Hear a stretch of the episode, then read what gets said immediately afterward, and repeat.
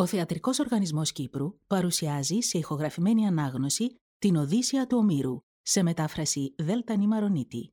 Τη ραψοδία Κάπα διαβάζει ο ηθοποιός Κώστας Δημητρίου.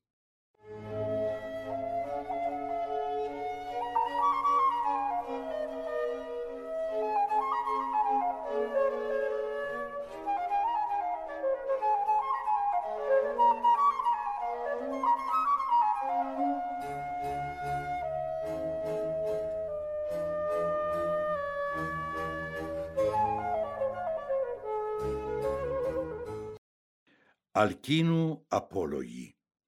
Τα περί Έολων, Λεστριγόνας και Κύρκιν. Στη Αιωλίας το νησί βρεθήκαμε. Το κατοικούσε ο Έολος ο υποτίδης, ευνοημένος των αθάνατων θεών. Πλωτό νησί, όλο το τείχος γύρω χάλκινο, ακατάλητο και ανηφορίζει ο βράχος κατακόρυφος. Από τον Έολο γεννήθηκαν στο σπιτικό του δώδεκα παιδιά, έξι θυγατέρες, έξι γη. Φτάνοντας στην ακμή της νιώτης, της έδωσε τις θυγατέρες του ο Έολος στους γιους του. Ζούνε μαζί πλάι στον καλό πατέρα, στη σεμνή τους μάνα, τρώγοντας, πίνοντας και έχουν μπροστά τους τις τροφές αμέτρητες.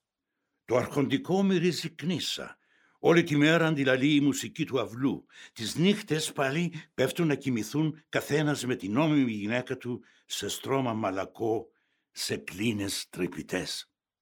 Σε αυτή λοιπόν την τυχισμένη πόλη φτάσαμε και στο ωραίο παλάτι, όπου με φιλοξένησε ένα φεγγάρι ολόκληρο και με ρωτούσε ο έολος να μάθει τι έγινε στο ήλιο με τον αργίοντα πλοία των γυρισμών των αρχαιών. Κι εγώ του διηγήθηκα τα πάντα, όλα με τη σειρά. Όμως κι αυτός, όταν του ζήτησα τον δρόμο να μου δείξει, να με ξεπροβοδήσει, δεν πρόβαλε καμιά αντίρρηση. Ετοίμασε την αναχώρησή μου. Μου δίνει έναν ασκό, γδέρνοντας δέρμα από βόδι εννιάχρονο και έδεσε εκεί τους δρόμους των ανέμων που λισομανούν. Γιατί τον είχε ορίσει η ταμεία των ανέμων ο Κρονίδης να τους κοιμίζει ή και να τους ξυπνά όποιον εκείνος ήθελε. Μέσα στο βαθουλό καράβι τον ασκό κομπόδεσε με σπάγκο λαμπερό, ασημένιο, να μην μπορεί έστω και λίγο από κάπου να φυσήξει. Άφησε μόνο του ζεφύρου την πνοή πίσω μου να φυσά, για να μας ταξιδεύει τα πλεούμενα και μας. Όμως δεν έμελε το έργο του να συντελέσει. Πήγαμε μόνοι στο χαμό από δική μας αφροσύνη. Μέρες εννιά αρμενίζαμε δίχως ανάπαυλα νύχτα και μέρα, ώσπου τη δέκατη πήρε να φαίνεται η πατρική μας γη. Βλέπαμε τις πυρές να ανάβουν προς τα μάτια μας. Αλλά με συνεπήρε ύπνος γλυκής εμένα από τον κάματο γιατί στιγμή δεν άφησα του καραβιού τη σκότα από το χέρι, δεν την παρέδωσα σε κάποιον άλλον εταίρο. Από λαχτάρα μια ώρα αρχίτερα να φτάσουμε στην πατρική μας γη. Τότε και οι σύντροφοι αρχίζουν να αγορεύουν, να ανταλλάσσουν λόγια. Είπαν πως κουβαλούσα εγώ χρυσό και σήμη για το σπίτι, δώρα που μου τα χάρισε ο υποτίδης Έολος με τη μεγάλη του καρδιά. Και κάπως έτσι με λοξές ματιές μιλούσαν μεταξύ τους. «Α, πάει πολύ. Κοίτα που γίνεται αυτός αμέσως φίλος. Τον τιμούν οι πάντες, σε όποιο την πόλη και τη χώρα φτάσει. Φέρνει κιόλας πολλά και ωραία κοιμήλια από τη Στρία στη Λία. Κι όμως εμείς, έχοντας πίσω μας τον ίδιο δρόμο, πάμε στο σπίτι μας μάδια τα χέρια. Τώρα ξανά, να της φιλίας τα δώρα, τα χαρισμένα από τον έολο. Όμως δεν γίνεται άλλο, Πρέπει να δούμε εδώ τι κρύβεται, πόσο χρυσάφι, πόσο ασήμι μέσα του έχει ο ασκός αυτός.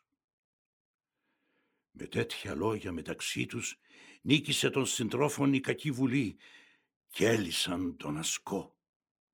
Αμέσως έξω σκορπίστηκαν όλοι οι αγέριδες και αυτούς θρυνώντας τους αρπάζει θύελα τους έφερε βαθιά στο πέλαγο τόσο μακριά από την πατρική μας γη. Απότομα ξυπνώντας τότε εγώ παρόλο μου το θάρρος για λίγο ταλαντεύτηκα. Να αφήσω το καράβι πέφτοντας στο πέλαγος για να πνιγώ, να κάνω αμήλυτος υπομονή για να απομείνω ζωντανός.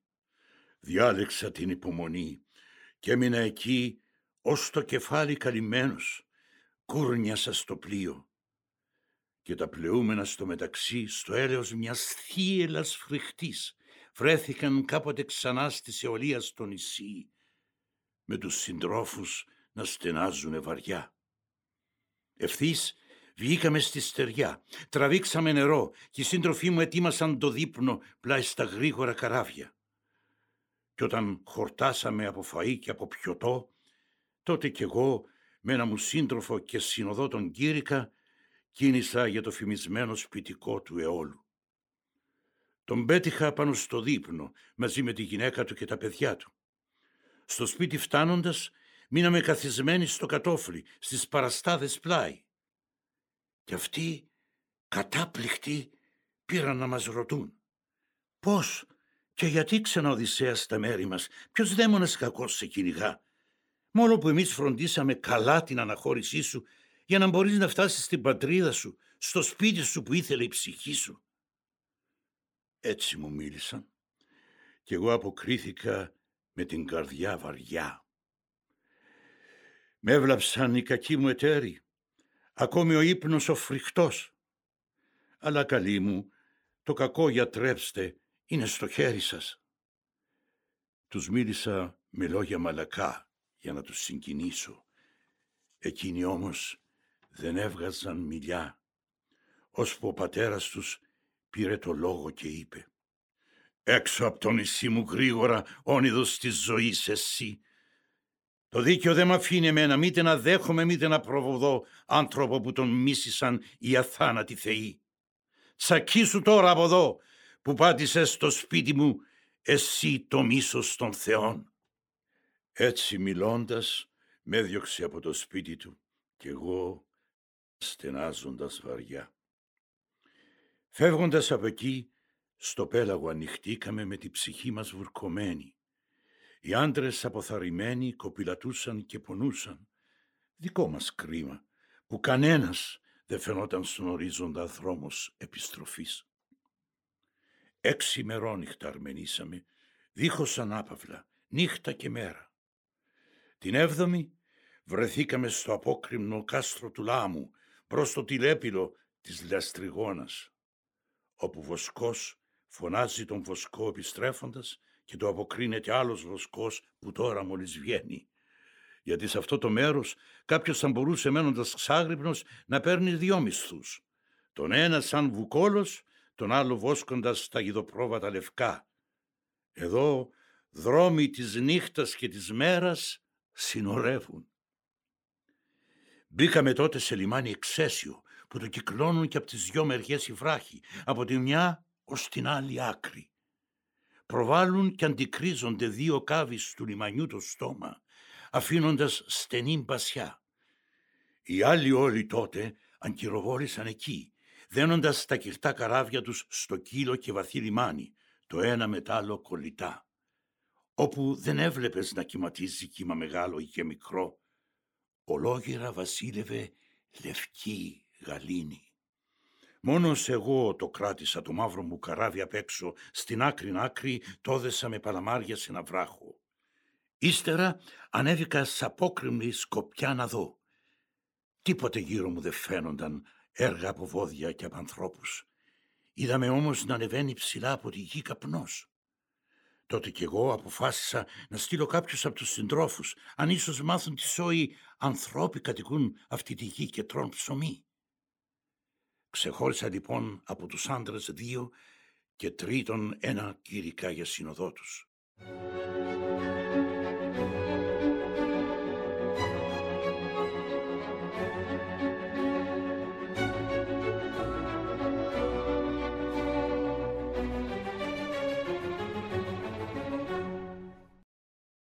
Οι τρεις τους βρέθηκαν να περπατούν στον ίσιο δρόμο όπου τα μάξια στην πόλη κατεβάζουν ξύλα χλωρά από τα ψηλά βουνά. Μπροστά στην πόλη συναπάντησαν μια κόρη που έβγαζε νερό. Ήταν η άξια θυγατέρα του λεστριγόνιου Αντιφάτη. είχε κατέβει στην πηγή που τρέχει γάργαρη την Αρτακία, από που αντλούσαν και έφερναν νερό στην πόλη. Στάθηκαν δίπλα της και την προσφώνησαν, ρωτώντας ποιος είναι εδώ ο βασιλιάς, ποιος κυβερνά; Πρόθυμα εκείνη τους εξήγησε, δείχνοντας ψηλόστεγο το σπίτι του πατέρα της. Αυτοί, όταν στο φημισμένο εκείνο μπήκαν σπιτικό, βρήκαν μπροστά τους μια γυναίκα τέρας, ψηλή σαν την κορφή βουνού και νιώσαν φρίκι. Μόλις τους είδε, φώναξε καλώντας από την αγορά τον άντρα της, τον αντιφάτη. Αυτόν που ευθύς μελέτησε τον μαύρο χαρισμό τους. Άρπαξε και έφαγε με μιας τον ένα από τους συντρόφους, ενώ οι άλλοι δυο του ξέφυγαν και έτρεξαν στα καράβια. Τότε και εκείνος σέρνει φωνή μεγάλη, να τον ακούσει η πόλη όλη.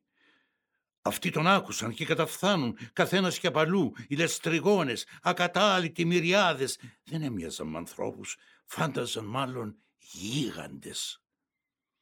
Τότε, ξυλώνοντας από τους βράχους πέτρες ασήκωτες για τους θνητούς, τις ρίχνουν κατά πάνω τους και έγινε σάλος, πάταγος στα πλοία. Οι άντρες να φανίζονται, καράβια να τσακίζονται και εκείνοι σαν ψάρια τους καμάγωναν για το απέσιο γεύμα όσο μες στο βαθύ λιμάνι τους αφάνισαν, εγώ τραβώ το κοφτερό σπαθί από το μυρό μου και έκοψα τα σχοινιά του καραβιού μου με τη μαύρη πλώρη. Συγχρόνως παρακινώ και παραγγέλνω στους συντρόφους μου αμέσως να πέσουν στα κουπιά για να γλιτώσουμε τον όλυρθρο. Υπάκουσαν και σήκωσαν με τα κουπιά τους στον αφρό της θάλασσας ψηλά από τον φόβο του χαμού. Έτσι ευτύχησε και ανοίχτηκε στο πέλαγο ανάμεσα από βράχια κρεμασμένα μόνο του το δικό μου το καράβι. Όλα τα υπόλοιπα εκεί αφανίστηκαν και πάνε. Πήραμε τότε να ανοιχτούμε με ψυχή περίληπη, χαρούμενοι που δεν μας βρήκε ο χάρος, χάνοντας όμως τους καλούς συντρόφους. Κάποτε φτάσαμε σε ένα νησί, τη Νέα, το κατοικούσε η Κύρκη, δαιμονική θεά, ωραίες μπλεξούδες, ανθρώπινη μιλιά, αυταδερφή του Αιήτη, που ο νους του πάντα στο κακό. Ήταν κι οι δυο τους γεννημένοι από τον ήλιο, όπου χαρίζει στους θνητούς το φως. Μάνα τους είχαν την Πέρση, του ωκεανού την θυγατέρα. Εκεί με το καράβι στο ακρογιάλι αράξαμε, ψάχνοντας σιωπηλή λιμάνι σίγουρο, ένας θεός μας ηγεμόνευε. Βγαίνοντας στη στεριά, δυο μέρες και δυο νύχτες πέσαμε εξοντωμένοι από τον κάματο και από τον πόνο που έτρωγε τα σπλάχνα μας.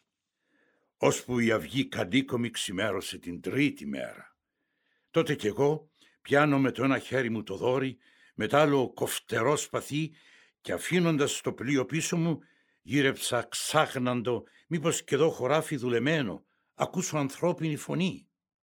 Εκεί ανεβασμένος στήθηκα σε βίχλα απόκριμνη, όπου μου φάνηκε πως είδα να ψηλώνει από την απλωμένη γη καπνός. Ήταν της Κύρκης στο παλάτι, σε δάση ανάμεσα και σε πυκνούς δρυμούς. Για λίγο τότε ταλαντεύτηκα στο νου και στην ψυχή μου, αν έπρεπε να προχωρήσω, να εντοπίσω τον καπνό της φλόγας που έβλεπα. Και όπως το σκέφτηκα, αυτό μου φάνηκε καλύτερο. Γυρίζοντας και πάλι πίσω στο γυαλό, στο γρήγορο καράβι, πρώτα να δώσω στους συντρόφους μου να φάνε, μετά να στείλω κάποιους να μάθουν περισσότερα. Και προχωρώντας, κόντευα πια να φτάσω το αμφίκευτο μας πλοίο, όταν ένας Θεός λυπήθηκε την τόση μοναξιά μου και έφερε στο δρόμο μου ένα μεγάλο ελάφι. Με τα ψηλά του κέρατα κατέβαινε στον ποταμό αφήνοντας τον τόπο της βοσκής του μες στα δάση να πιει νερό, γιατί το τυραννούσε ο πυρωμένος ήλιος. Και όπως το είδα εκεί μπροστά μου, το χτύπησα πισόπλατα κατά μισή στο ραχοκόκαλο. Το χάρκινο μου δόρι πέρασε το σώμα και βγήκε αντίκρι. Το ελάφι βόγγιξε, σοριάστηκε στη σκόνη και αυτό στιγμή ξεψύχησε. Τότε κι εγώ, πατώντας πάνω του, το χάλκινο κοντάρι τράβηξα από την πληγή και το άφησα γερτό στο χώμα. Ύστερα σπάζω κρονάρια λιγαριάς, τάπλεξα μεταξύ τους, σχοινή καλοστριμμένο και από τις δυο μεριές, κοντά μια οριά. Και δένοντας σφιχτά τα δυο του πόδια, φορτώθηκα στο σβέρκο μου το αγρίνι φοβερό. Και φορτωμένος έτσι, τον δρόμο πήρα κατεβαίνοντα στο μαύρο μας καράβι, έχοντας στήριγμα το δόρι μου, γιατί δεν ήταν τρόπος μόνο με το ένα χέρι στον ώμο μου να συγκρατώ τόσο μεγάλο θύραμα. Τέλος, το απόθεσα εκεί μπροστά στο πλοίο και αμέσως στους συντρόφους σίμωσα, μιλώντα τον καθένα χωριστά, με λόγια μαλακά, να αναθαρίσουν. Όχι, καλή μου φίλη, κι αν μας βαραίνει τόση λύπη, δεν πρέπει ακόμη να βουλιάξουμε στα βάθη του Άδη προτού μας βρει της μοίρας μας η μαύρη μέρα. Εμπρός λοιπόν, όσο υπάρχει σε αυτό το γρήγορο καράβι βρώση και πόση, ας θυμηθούμε το φαΐ, να μην μας βασανίζει κι άλλο η πείνα. Έτσι τους μίλησα και εκείνοι πρόθυμα υπάκουσαν στα λόγια μου. Ξέσκεπη τώρα στο περιάλι της ατρίγητης θαλάσσης το ελάφι θαύμαζαν τόσο μεγάλο αγρίμι που ήταν. Και όταν με τη θωριά του εμφράνθηκαν τα μάτια τους, απόνυψαν τα χέρια τους και τίμασαν το έξοχο γεύμα. Όλη τη μέρα, όσο του δύσει ο ήλιος για καλά, μείναμε εκεί τρώγοντας, πίνοντας άφθονο κρέας και γλυκό κρασί. Και μόνο όταν βασιλεύοντας ο ήλιος έπεσε γύρω μας σκοτάδι να κοιμηθούμε πήγαμε στη θάλασσα στο περιγιάλι.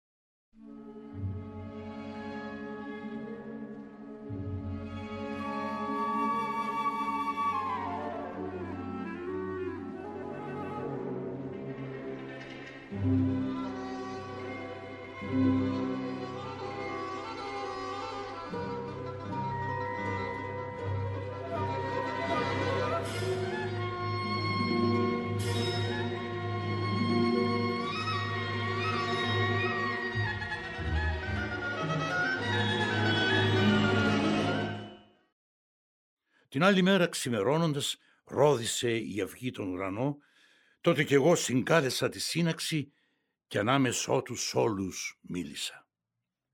Ακούστε σύντροφοι τα λόγια μου κι ας σας βαραίνουν το σαπάθι. Καλοί μου φίλοι, εδώ δεν ξέρουμε που σκοτεινιάζει και που φέγγει, το που ο φωτοδότης ήλιος δει κάτω από τη γη, το που ανατέλει. Πρέπει λοιπόν και γρήγορα να το σκεφτούμε.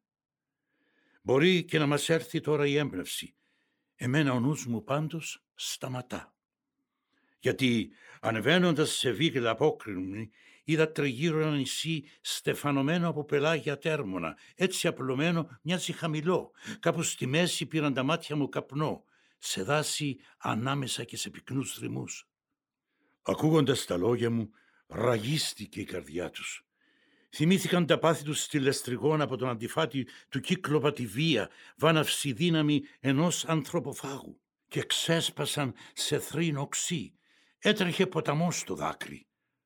Αλλά δεν έβγαινε κανένα κέρδος με το τόσο κλάμα. Τότε κι εγώ, μοιράζοντας στα δυο τους οπλισμένους μου συντρόφους, τους μέτρησα και έβαλα και στις δύο ομάδες αρχηγό. Στην πρώτη ήμουν αρχηγός εγώ, στην άλλη ο Ευρύλοχος, ωραίος σαν Θεός. Αμέσως κλήρους ρίξαμε σε κράνος χάρκινο και όπως το ανακοινήσαμε, έξω πετάχτηκε ο λαχνός του μεγαλόκαρδου Ευρυλόχου.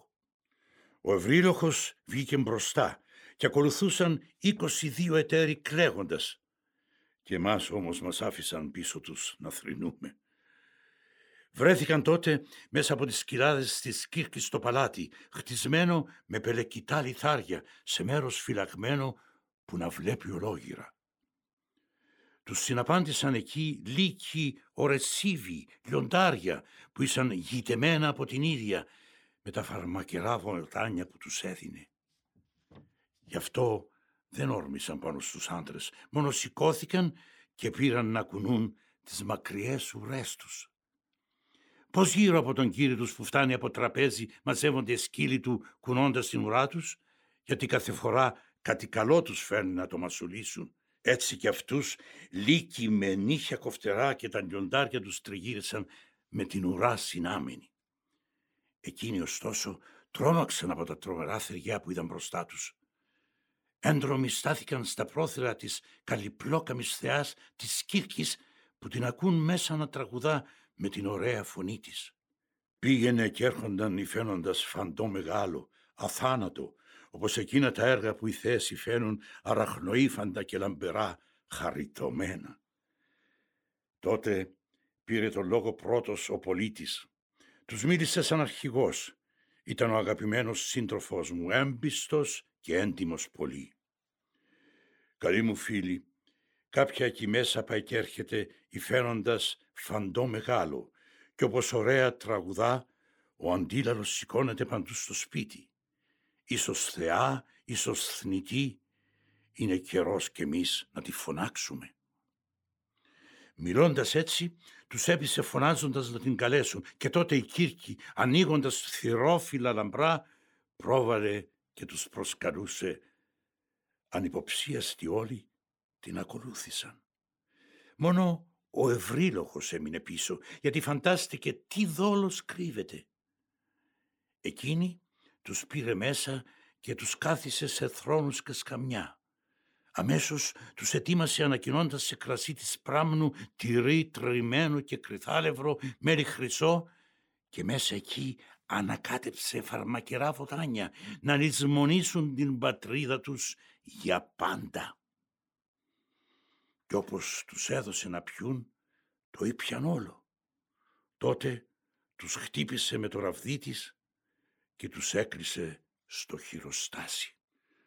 Αλλάζοντας, είχαν κεφάλι τώρα γουρουνίσιο, ανάλογη φωνή, σώμα και τρίχες.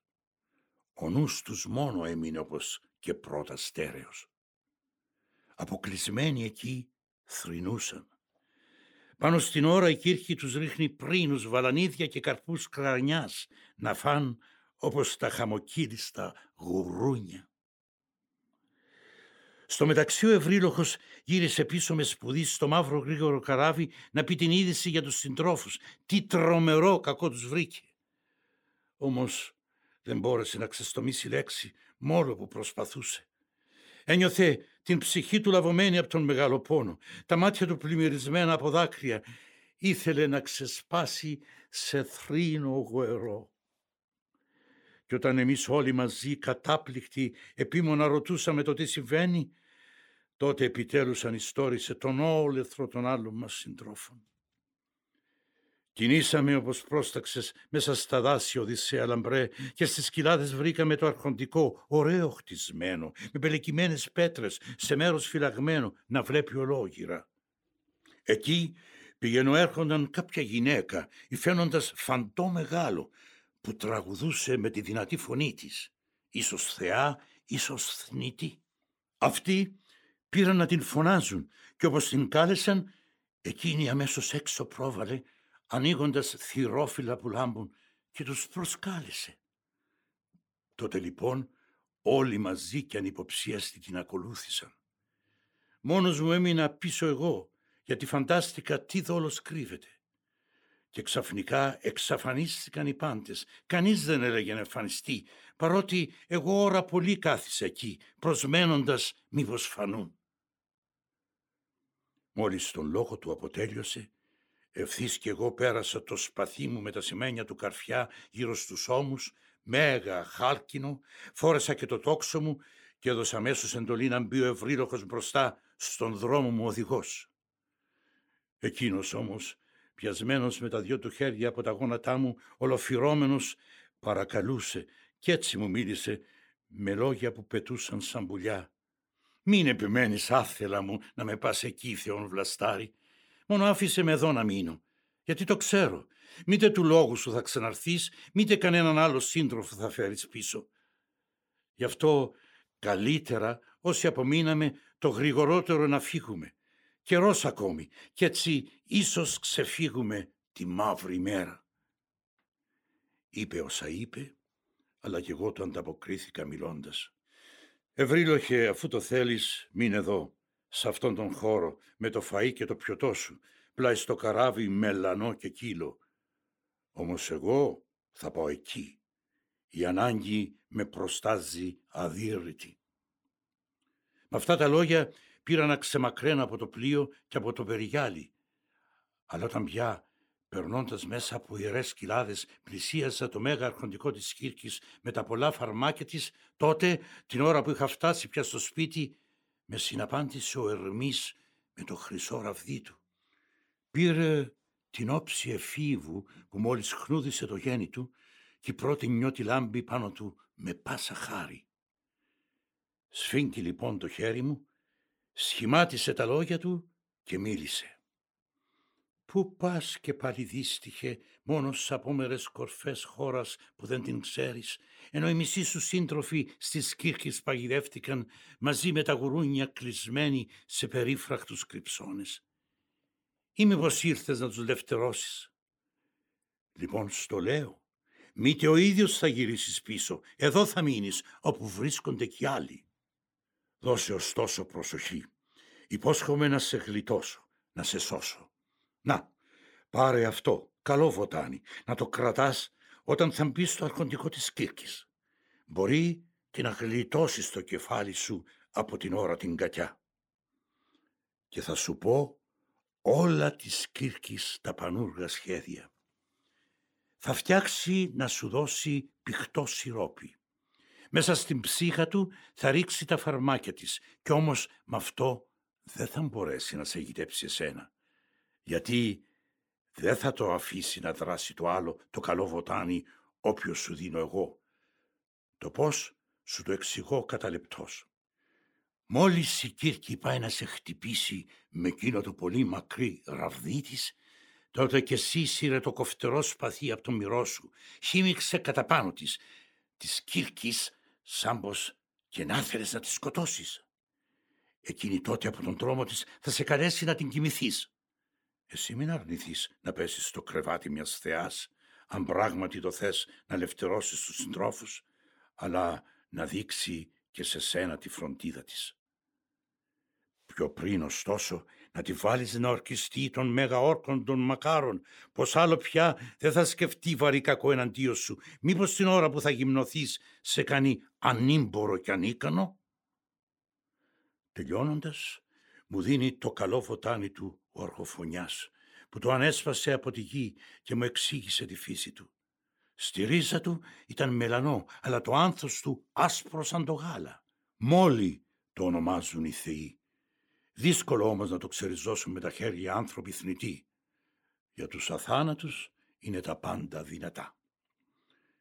Στο μεταξύ ο Ερμής ανέβαινε ψηλά στον Όλυμπο, περνώντας μέσα από τα δάση του νησιού. Τότε κι εγώ τράβηξα για τη σκύρκη στο παλάτι και όπως ευάδιζα ανήσυχη πολύ τριμκίμιζε η ψυχή μου.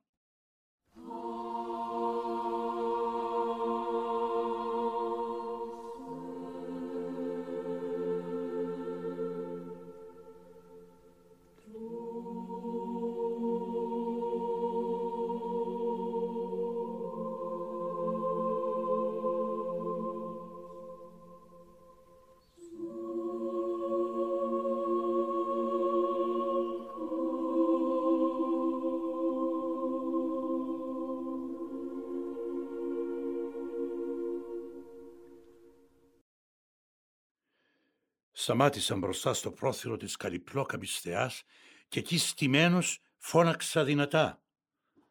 Ακούγοντας τη δυνατή φωνή μου πρόβαλε έξω η θεά. Με προσκαλούσε ανοίγοντας θυρόφυλλα που λάμπουν. Την ακολούθησα κι ας ήμουν με βαριά καρδιά. Με πήρε εκείνη μέσα και με κάθισε σε θρόνο, καρφιά ασημένια, όμορφα στολισμένος, με ένα σκαμνί κάτω από τα πόδια μου. Και αμέσως φτιάχνει το δικό της μείγμα σε κούπα ολόχρηση για να το πιω, ρίχνοντας μέσα το φαρμάκι της. Έκλωθε ακόμη ο νους της το κακό. Μου το έδωκε, το ρούφηξα, όμως δεν μπόρεσε να με γητέψει. Οπότε με χτυπά με το ραβδί της κι είπε την προσταγή της.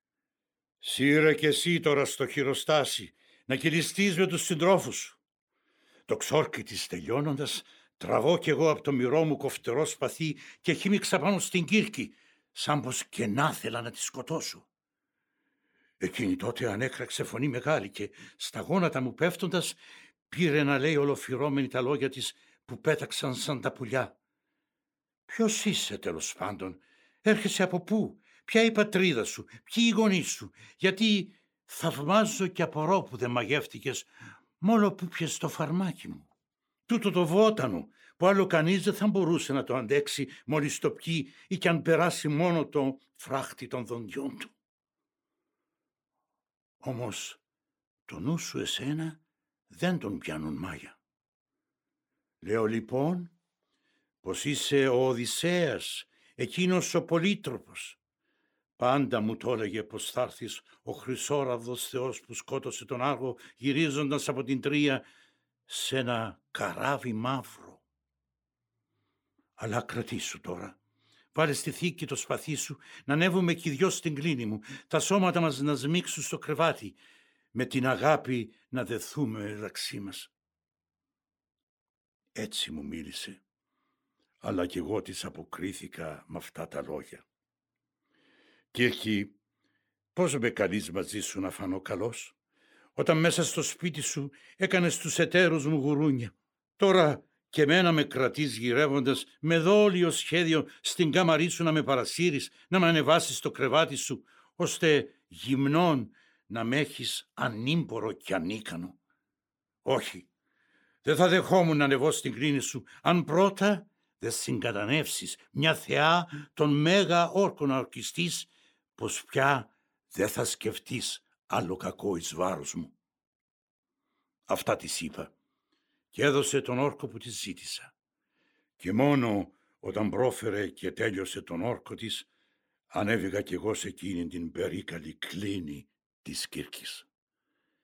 Στο μεταξύ κυκλοφορούσαν συγυρίζοντας στο σπίτι θεραπενίδες, τέσσερις, τις είχε η Κύρκη στο αρχοντικό να την υπηρετούν. Όλες τους γεννημένες σε πηγές, άρση και αγνά ποτάμια που χύνονταν στη θάλασσα. Έβαλε τότε η μία στους θρόνους πάνω όμορφα στροσίδια, πορφυρά, απλώνοντας λινό πανί από κάτω. Η άλλη στείνει μπροστά στους θρόνους αργυρά τραπέζια και πάνω τοποθέτησε μαλαματένια κάνιστρα. Η τρίτη το κρασί κερνούσε, γλυκόπιωτο σαν μέλι, σε έναν κρατήρα σημωμένο και μοίραζε κούπες χρυσές. Η τέταρτη κουβάλισε νερό και άναψε δυνατή φωτιά κάτω από τον μεγάλο τρίποδα για να ζεστάνει το νερό. Και όταν στο χάλκομα που γυάλιζε κόχλασε το νερό, με κατεβάζει στον λουτρό για να με λούσει. Γλύκανε το καυτό νερό από τον μεγάλο τρίποδα με δροσερό κι ύστερα το όχινε στους ώμους και στην κεφαλή μου, τα μέλη μου να ανακουφίσει από τον κάματο που βάραινε και την ψυχή μου. Τελειώνοντας με το λουτρό, Ύστερα μάλιψε καλότατα με λάδι, μου πέρασε ωραία χλαμίδα και χιτώνα και με οδηγούσε μέσα σε θρόνο να καθίσω με αργυρά καρφιά, όμορφα στολισμένων, σέρνοντας και σκαμνί για να κουμπώ τα πόδια μου. Τότε εκεί παρακόρη φέρνει σολόχρυσο ωραίο κανάτι νερό που το ρίχνε πάνω στην αργυρή λεκάνη. Τα χέρια μου να νύψω και έσυρε αμέσως πλάι μου τραπέζι αστραφτερό. Οπότε σίμωσε και η σεβαστή οικονόμος, προσφέροντας ψωμί και άλλα πολλά εδέσματα, ό,τι καλό της βρέθηκε να μας φιλέψει. Και με καλή να φάω. Όμως εγώ μανόρεχτη ψυχή καθόμουν. Έτρεχε ο νους μου αλλού. Φοβόμουν πως θα γυρίσουν όλα στο κακό. Η Κύρχη ωστόσο που με πρόσεξε να κάθομαι άπραγος, να μην απλώνακαν τα χέρια μου στο φαγητό και να με πνίγει θλίψη πένθυμη, ήρθε κοντά και μου μίλησε με λόγια που πετούσαν σαν πουλιά. Πώς κάθεσαι, Οδυσσέα, άναυδος, σαν πως και να σου αμουγκός. Τρώγεσαι μέσα σου και δεν αγγίζεις φαγητό μήτε πιωτό. Ίσως φαντάζεσαι πως πλέκεται κανένας άλλος δόλος. Όμως δεν πρέπει να φοβάσαι πια, αφού σορκίστηκα και μάλιστα μεγάλον όρκο και απαράβατο. Στο λόγο της Αμέσως αποκρίθηκα με τα δικά μου λόγια. «Ω Κυρκή, πες ποιος άνθρωπος, αν είναι τίμιος θα το άντεχε στο στόμα του να βάλει φαΐ πιωτό, πριν δει λευτερωμένους τους συντρόφους του, προτού τους αντικρίσει πάλι με τα μάτια του. Αν όμως μίλησες ειλικρινά και θέλεις πράγματι να φάω, να πιω, το τελευταίο τους, να τους δουν τα μάτια μου τους τιμημένους μου συντρόφους. Έτσι της μίλησα. Και εκείνη αμέσως βγαίνει από την αίθουσα, στο χέρι της κρατώντας το ραβδί της. Άνοιξε τα πορτόφυλλα στο χειροστάσι και τους έφερε έξω. Αυτοί να μοιάζουν σιτευτά αγουρούνια εννιάχρονα. Απέναντί της ένα-ένα στάθηκαν και εκείνη περνούσε ανάμεσά τους και άλυφε στον καθένα το αντιφάρμακο. Και να, τους πέφτουν από τα μέλη τους οι τρίχες, αυτές που φύτρωσαν με το καταραμένο βότανο που τους έδωσε η δεσποσίνη Κύρκη. Έγιναν άνθρωποι ξανά. Τώρα πιο νέοι παρότι ήταν πριν, πολύ πιο ωραίοι, πιο μεγαλόσωμοι, που να τους βλέπεις και να χαίρεσαι. Αμέσως με αναγνώρισαν και έπλεξε ο καθένας τους το χέρι τους στο χέρι μου. Όλους μας συνεπήρε τότε θρήνος, νοσταλγικός. Ολόγυρας στο σπίτι αντιλαλούσε δυνατό το κλάμα μας, τόσο που μας συμπόνεσε συγκινημένη και θεά. Στάθηκε πλάι μου, πολύ κοντά, και με προσφώνησε η μεγαλόπρεπη θεά. Βλαστάρι του Διός εσύ, γέτουλα έρθει, πολυμήχανη Οδυσσέα, πήγαινε τώρα μέσω στο γρήγορο καράβι, εκεί στο περιγιάλι της θαλάσσης, και πρώτα-πρώτα τραβήξετε το πλοίο στη στεριά. Μετά, όσα αγαθά κατέχετε και όλα τα συνεργά σας, τα φέρνετε μέσα στις πηγές. Έπειτα, ξαναγυρίζοντας εδώ, πάρε μαζί σου και τους άλλους καλούς συντρόφους. Έτσι μου μίλησε και μένα ησύχασε η γενναία καρδιά μου. Κίνησα αμέσως να προφτάσω το ταχύ καράβι στο περιγιάλι της θαλάσσης, όπου τους βρήκα εκεί στο γρήγορο πλεούμενο τους τιμημένους μου συντρόφους, ηχτρά να ολοφύρονται, χύνοντας μαύρο δάκρυ. Πώς τα μικρά δαμάλια στους αχρούς περικυκλώνουν τις γελάδες όταν αυτές κοβάδι φτάνουν από τη βοσκή τους χορτασμένες πίσω στο στάβλο και εκείνα γύρω τους όλα χοροπηδούν; Δεν τα χωρούν οι μάντρες πια, με δυνατά μου κάνει τάπος τριγυρίζουν τις μανάδες τους. Έτσι και εκείνοι εμένα όταν μ' αντίκρισαν έπεσαν πάνω μου χύνοντας δάκρυα χαράς. Φαντάστηκαν με τις ψυχής στα μάτια πως ήταν σαν να γύρισαν στην ίδια την πατρίδα τους, στην πόλη τη δική τους, της τραχιάς Ιθάκης, όπου γεννήθηκαν και όπου ανατράφηκαν.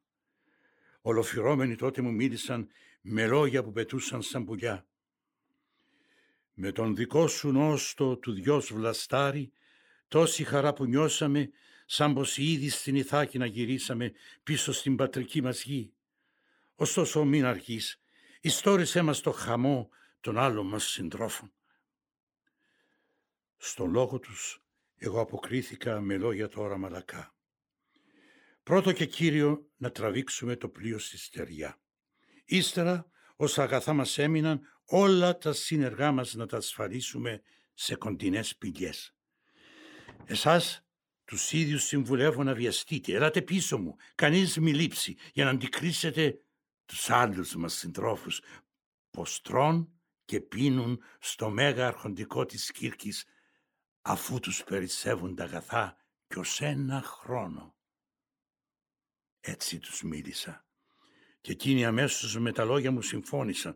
Μόνο ο ευρύλοχος ήθελε να τους συγκρατήσει τους συντρόφους όλους. Γι' αυτό τους μίλησε με λόγια που πετούσαν σαν πουλιά.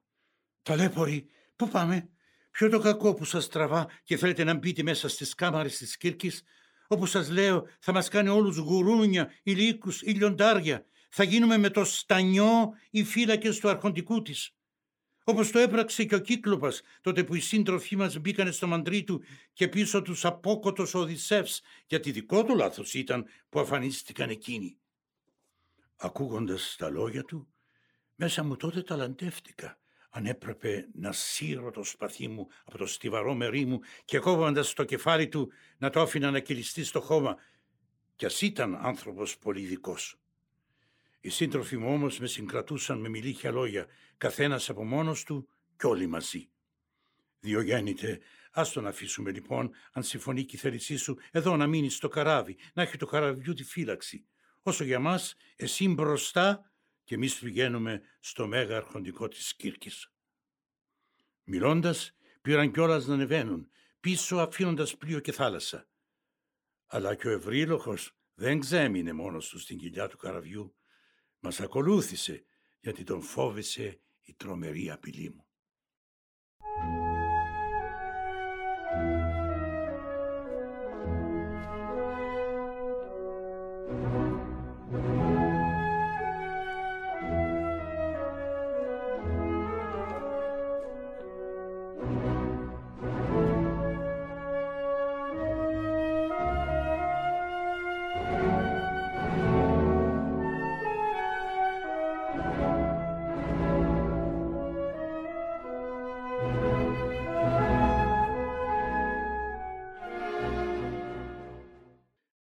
Ίδια ώρα στο παλάτι της η Κύρκη καλά τους έλουσε τους άλλους μου συντρόφους, τους άλυψε με πλούσιο λάδι, τους φόρεσε χλένες, γουρές, τους έβαλε χιτώνες και έτσι καλά τους βρήκαμε όλους στο τραπέζι μέσα στην αίθουσα. Μόλις μας είδαν, ανταμώθηκαν και μεταξύ τους αντικρίστηκαν, ξεσπούν σε θρήνο και οδυρμό και όλο το σπίτι στέναζε. Εκείνη τότε πλάι μου στάθηκε πολύ κοντά κι έτσι μου μίλησε η μεγαλόπρεπη θεά. Διογέννητε, γέτουλα έρθει, Οδυσσέα πολύτροπε, το θαρερό σας κλάμα άλλο πια μην παροξύνετε. Ω ναι, ξέρω καλά και μόνοι μου τα πάθη και τα άλγη σας στο απέραντο ψαρίσιο πέλαγο και στη στεριά το πόσο σας τυράννησαν οι εχθροί σας. Και μόλον τούτο λέω τώρα να χαρείτε. Φάτε ψωμί, πιείτε κρασί, ώσπου να στυλωθείτε πάλι και το θάρρος σας να βρείτε. Όπως και τότε που θα αφήνατε πρώτη φορά το πατρικό σας χώμα της τραχιάς Ιθάκης, όχι όπως τώρα που βαρύθιμης στον πόνο σας δοσμένοι θυμάστε μόνο τους παραδαρμούς της θάλασσας. Καν δεν αφήνετε να εμφραθεί η ψυχή σας με τόσα αλήθεια βάσανα που σας βαραίνουν. Έτσι μας μίλησε και ησύχασε η περήφανη ψυχή μας. Εκεί λοιπόν μέρες ατέλειωτες ώσπου να κλείσει ο χρόνος μείναμε και φρενόμαστε με άφθονο κρέας και γλυκό κρασί. Αλλά όταν κύλησε η χρονιά, αλλάζοντας και οι εποχές, λιγόστεψαν και τα φεγγάρια. Όταν γυρίζοντας ο κύκλος τέλειωσαν οι μακρές ημέρες, τότε με φώναξαν παράμερα κι έτσι μου μίλησαν οι τίμοι συντρόφοι μου. Αλόγιστε καιρός πια να σκεφτείς και την πατρίδα. Αν είναι από Θεού γραμμένο να σωθείς και πίσω να γυρίσεις στο σπιτικό σου το καλόχτιστο στην πατρική σου γη. Με αυτά τα λόγια τους κλονίστηκε η περήφανη ψυχή μου. Έτσι, τη μέρα εκείνη ολόκληρη, ώσπου να δύσει ο ήλιος, μείναμε και φρενόμαστε μ' κρέας και γλυκό κρασί. Και όταν ο ήλιος έδισε και έπεσε το βαθύ σκοτάδι, οι σύντροφοί μου πήγαν να πλαγιάσουν στις ισκιωμένες κάμαρες του παλατιού. Όμως εγώ στην κλίνη την περίκαλη της κύρχης βρέθηκα και εκεί γονατιστός παρακαλούσα με τη θεά να ακούει τη φωνή μου, τη φώναξα με το όνομά της και μιλώντας τα λόγια μου πετούσαν σαν πουλιά. «Ω Κύρκη, την υπόσχεση σου κάνε πράξη, όπως και το υποσχέθης, πως θα με στείλεις πίσω στην πατρίδα. Μέσα μου πια η ψυχή μου πεταρίζει, όσο και τον συντρόφο μου που μου σπαράζουν την καρδιά θρυνώντας, όταν εσύ κάπου για λίγο απομακρύνεσαι. Ακούγοντας τα λόγια μου, αμέσως μου αποκρίθηκε η μεγαλόπρεπη θεά. Βλαστάρι των θεών, του Λαέρτη, πολυμήχανη Οδυσσέα, αν δεν το θέλετε, κι εγώ δεν θέλω κι άλλο να μείνετε σε αυτό το σπίτι. Όμως σας μένετε μια άλλη οδός που να τη φέρετε σε πέρας γιατί σας πρέπει πρώτα να φτάσετε στο άδειτο παλάτι εκεί που ανήμερη η Περσεφόνη κατοικεί. Να πάρετε χρησμό από του Θηβαίου τη ρεσία την ψυχή, του μάντι εκείνου του τυφλού που η γνώση του ακέραιη πάντα μένει. Γιατί ακόμη κι όταν πέθανε η Περσεφόνη του άφησε το νου του ανέπαφο, μόνο αυτός να είναι στα σύγκαλά του και να σκέφτεται. Οι άλλοι όμως περιφέρονται άδειες σκιές. Έτσι μου μίλησε, Εμένα ωστόσο ράχισε η καρδιά μου. Θρυνούσα καθισμένο στο κρεβάτι της. Δεν ήθελε η ψυχή μου άλλο να ζω και πώς να δω το φως του ήλιου. Και μόνο όταν σαν κουβάρι κυλισμένος χόρτασα πια το κλάμα μου, πήρα τον λόγο και τη ρώτησα. «Ω Κύρκη, ποιος του δρόμου μας θα γίνει κυβερνήτης» γιατί θαρώ στον άδειο τώρα, άλλους κανείς δεν έφτασε με μελανό καράβι. Ακούγοντας τα λόγια μου, αμέσως αποκρίθηκε η μεγαλόπρεπη θεά. Βλαστάρι των θεών για του λαέρτη πολυμήχανη Οδυσσέα, να μη σε βασανίζει ποιος θα κυβερνήσει το καράβι σου. Να στήσεις μόνο το κατάρτι, να ανοίξεις τα λευκά πανιά και φτάνει. Το πλοίο θα αρμενήσει με του βορειά το φύσιμα. Και όταν με το καράβι σου περάσεις πέρα ως πέρα τον ωκεανό, όπου θα δεις μια χαμηλή ναχτή άλση της Περσεφόνης, με σκούρες και μεγάλες λεύχες, ιτιές που δεν προφταίνουν να καρπίσουν, εκεί εμπιστεύσου το πλεούμενο στον ίδιο τον ωκεανό, με τις βαθιές του δίνες, εσύ τον δρόμο τράβηξε για το άραχλο παλάτι του Άδη. Κάπου συμβάλλουν στον αχαίροντα δύο ποταμοί, περιφλεγέδων και κοκκιτός. Τρέχει κι αυτός από το νερό της στίχας. Είναι ένας βράχος μεσιανός εκεί που πάνω του χτυπούν τα δυο ποτάμια σμίγοντας μεταξύ τους με δούπο τρομερό. Όταν γενναία μου χωθείς εκεί, όσον μπορείς πιο μέσα καθώς σου παραγγέλνω, σκάψε έναν λάκκο ως ένα πύχη από όλες τις μεριές και γύρω γύρω τις χωές σου πρόσφερε σ' όλους τους πεθαμένους.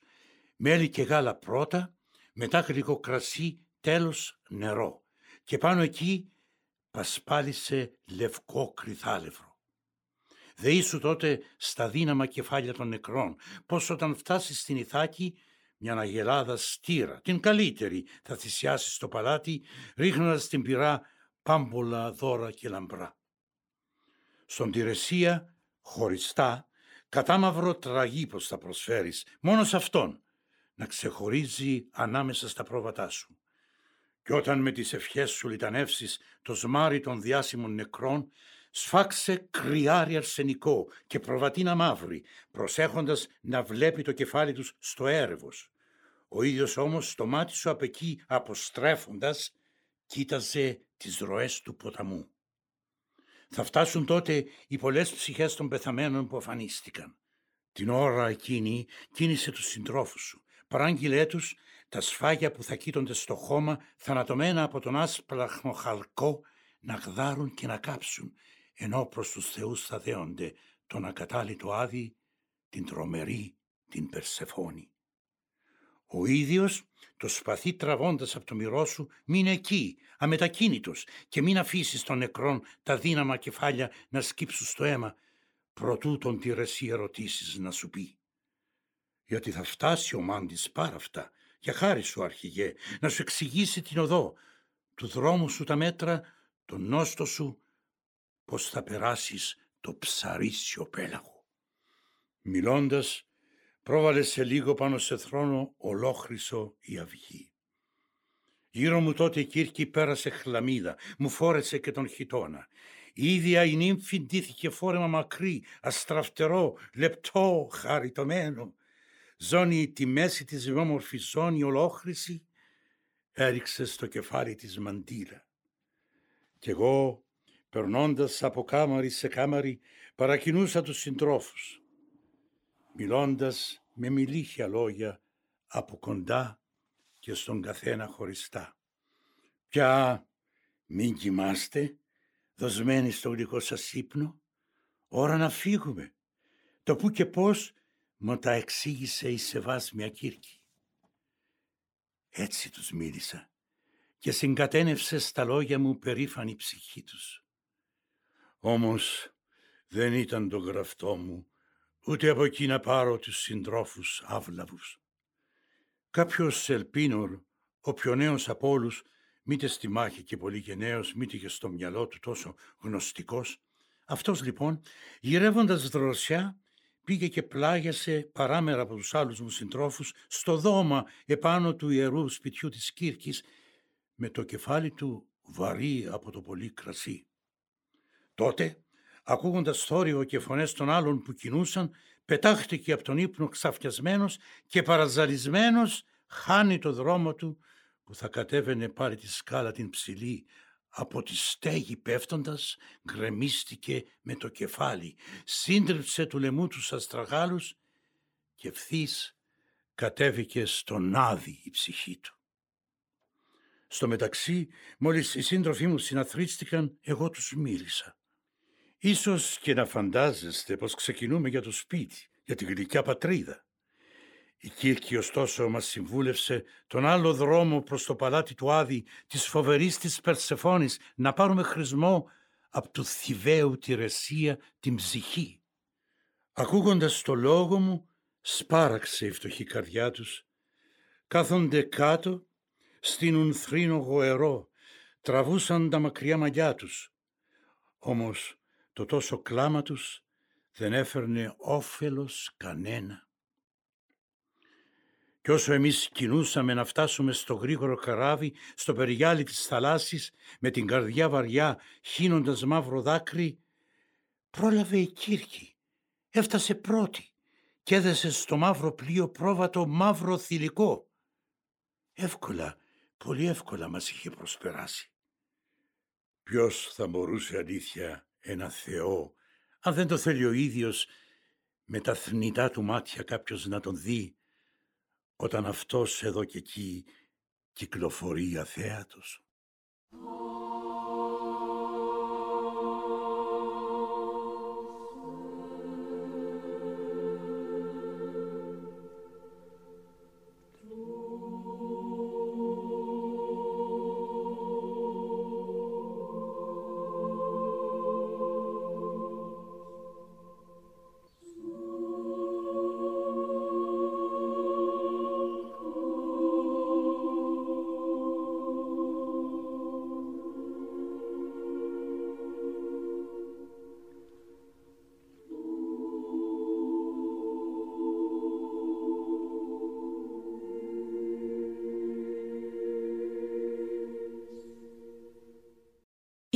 Επεισόδιο από τη σειρά ηχογραφημένων αναγνώσεων της Οδύσσιας του Ομήρου, σε μετάφραση Δέλτα Νιμαρονίτη.